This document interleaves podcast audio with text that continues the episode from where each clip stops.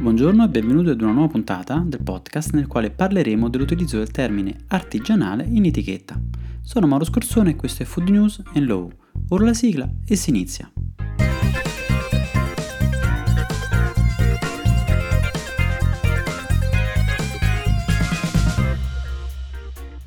Il termine artigianale compare sempre più in bella vista sulle etichette dei prodotti alimentari.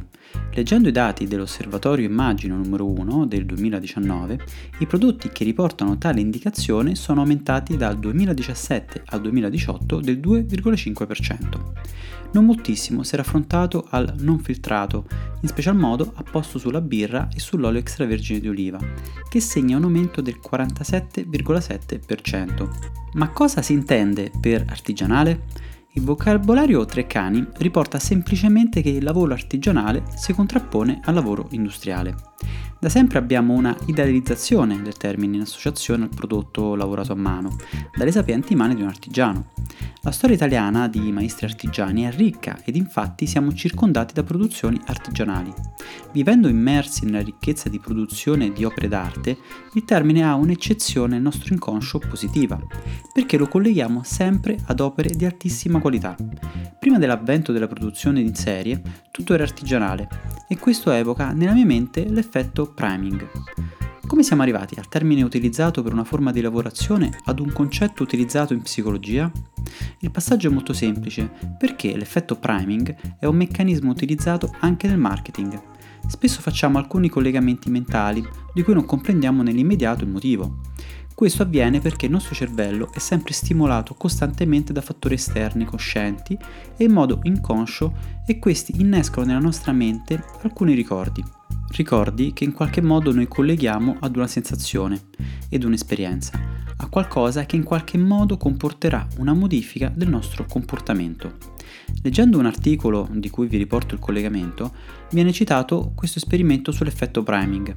Se veniamo esposti a un buon profumo di un pollo allo spiedo mentre passeggiamo nel tornare a casa, saremo portati a cucinare la carne come pasto, nonostante avessimo deciso inizialmente di cucinare del pesce. Il cambio di idea potrebbe derivare dalla nostra volontà ed invece avviene perché abbiamo reagito inconsciamente ad uno stimolo.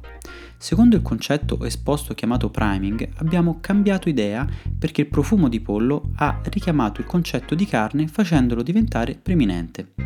Quindi se ragioniamo sui stimoli sensoriali, potrei azzardare che il termine artigianale richiama alla mente qualità positive e questo ci spingono a scegliere di acquistare tali prodotti. Potrei anche azzardare un'altra motivazione. Il termine artigianale richiama alla mia mente anche il concetto di esclusività. Prodotto connotato da una limitata produzione oppure prodotto proprio a mio gusto o lavorato dalle sapienti mani di uno specialista del settore. Sta di fatto che qualsiasi sia il motivo, tale appellativo favorisce le vendite. Se nel settore delle produzioni delle birre nel 2016 è intervenuta la legge numero 154 che ha modificato la legge del 1962 numero 1354, aggiungendo la definizione di birra artigianale, in altri settori non abbiamo una normativa di riferimento. Per completezza espositiva, si definisce birra artigianale la birra prodotta da piccoli birrifici indipendenti e non sottoposta, durante la fase di produzione, a processi di pastorizzazione e di microfiltrazione. Ai fini della presente comma si intende per piccolo birrificio indipendente un birrificio che sia legalmente ed economicamente indipendente da qualsiasi altro birrificio, che utilizzi impianti fisicamente distinti da quelli di qualsiasi altro birrificio, che non operi sotto licenza di utilizzo dei diritti di proprietà immateriale altrui e la cui produzione annua non superi i 200.000 ettolitri, includendo in questo quantitativo la quantità di birra prodotte per conto terzi. Come dicevo, in altri settori non abbiamo una definizione così puntuale e facciamo riferimento ad una circolare, ormai datata, ma che riporta principi ancora attuali ed alcuni provvedimenti dell'autorità garante della concorrenza e del mercato che si è interessato di alcuni claim pubblicitari impiegati sui prodotti alimentari. Il primo provvedimento in termini temporali che mi ricordo risale al 1997. Il crime era riportato su una confezione di pasticcini sapori ed indicava pasticceria artigianale.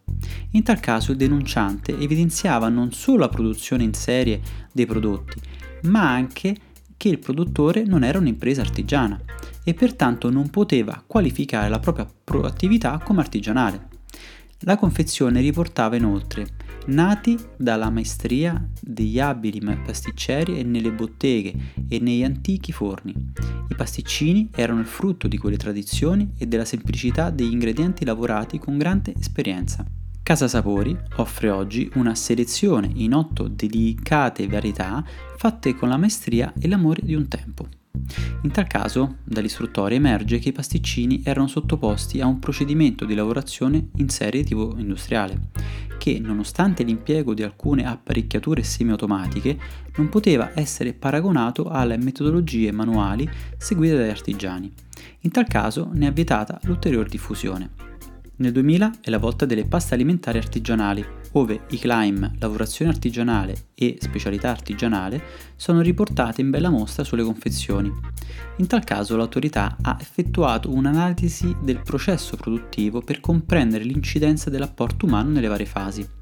La produzione si connotava di molte fasi, ove l'apporto umano era prioritario, quale ad esempio il versamento della semola nelle tramogge, il metodo di essiccazione che avveniva in un lasso di tempo molto superiore a quello solitamente impiegato nell'industria, il confezionamento effettuato in modo semiautomatico, la miscelazione della pasta, nonché il confezionamento nelle scatole e la pallettizzazione venivano fatte anch'esse in modo manuale.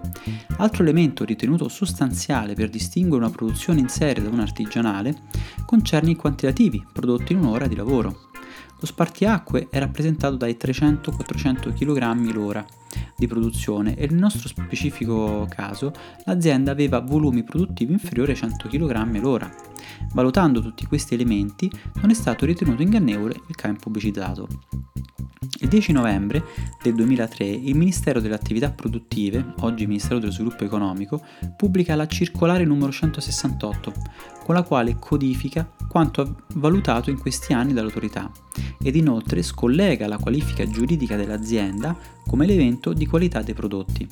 Quindi solo per il fatto di essere in presenza di un'azienda artigiana non possiamo in automatico riconoscere anche ai prodotti la qualifica artigianale, ma si deve effettivamente valutare il processo di produzione adottato. Di converso, un'azienda non artigianale potrà fregiare di tale metodo di lavorazione i propri prodotti qualora il metodo utilizzato sia primariamente manuale. L'esempio riportato nella circolare richiama proprio il comparto delle paste alimentari e chiarisce che le diciture lavorate a mano e simili potranno essere apposte unicamente qualora le fasi di impasto, trafilatura, taglio ed essiccazione della pasta siano effettuate in tutto o per la maggior parte a mano e non anche quando la manualità abbia eh, riguardato unicamente fasi secondarie, come lo svuotamento dei sacchi di, di semola, il riempimento delle tramogge, il dosaggio degli ingredienti o il confezionamento. Ed infine arriviamo quasi ai giorni nostri, con il filone delle patatine artigianali valutate dall'autorità garante della concorrenza del mercato nel 2015. Dalle risultanze istruttorie emerge come sia ancora una volta importante ricercare nel metodo e nei volumi produttivi la correttezza di tale asserzione. Una delle aziende oggetto del provvedimento comunicava di aver dedicato una specifica linea di produzione inserendo step produttivi ispirati alla tradizione.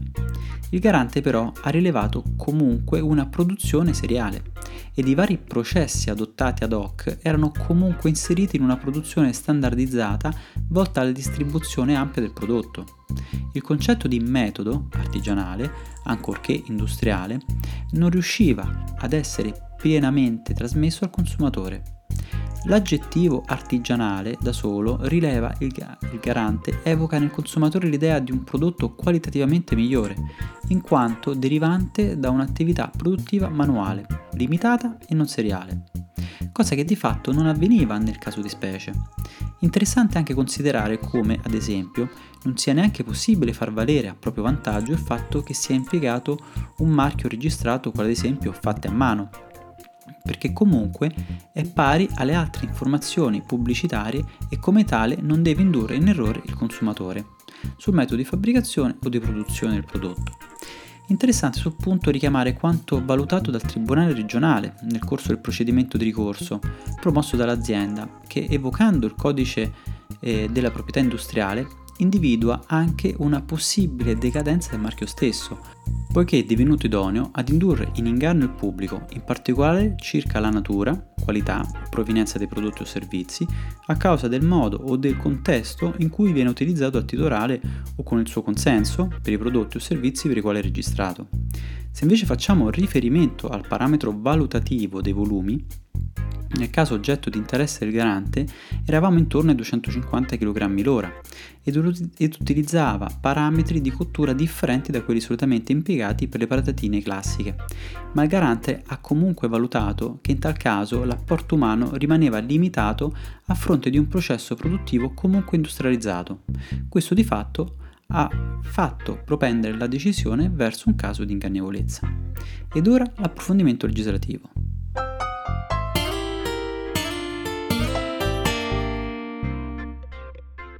Dopo gli esempi riportati dalle pronunce del garante, siamo già in grado di capire se un claim è riportato in modo corretto.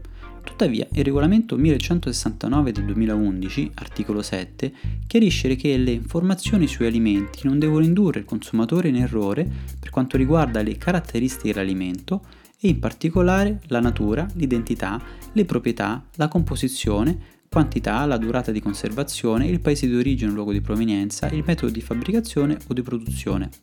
Per tali motivi, qualora decidessimo di indicare sul supporto pubblicitario il termine artigianale, dovremmo considerare il metodo di produzione che è un'azienda, a prescindere dalla natura stessa dell'impresa, altrimenti rischierei di essere sanzionato dagli organi di controllo. Con questa notizia ho concluso. Ci sentiamo con un altro argomento nel prossimo podcast. Se questo podcast ti è piaciuto, ti chiedo di mettere un commento positivo, un like sulle varie applicazioni che usi per ascoltarmi o di mandarmi un messaggio anche per critiche vocale o scritto tramite WhatsApp al numero 328 62 04 032.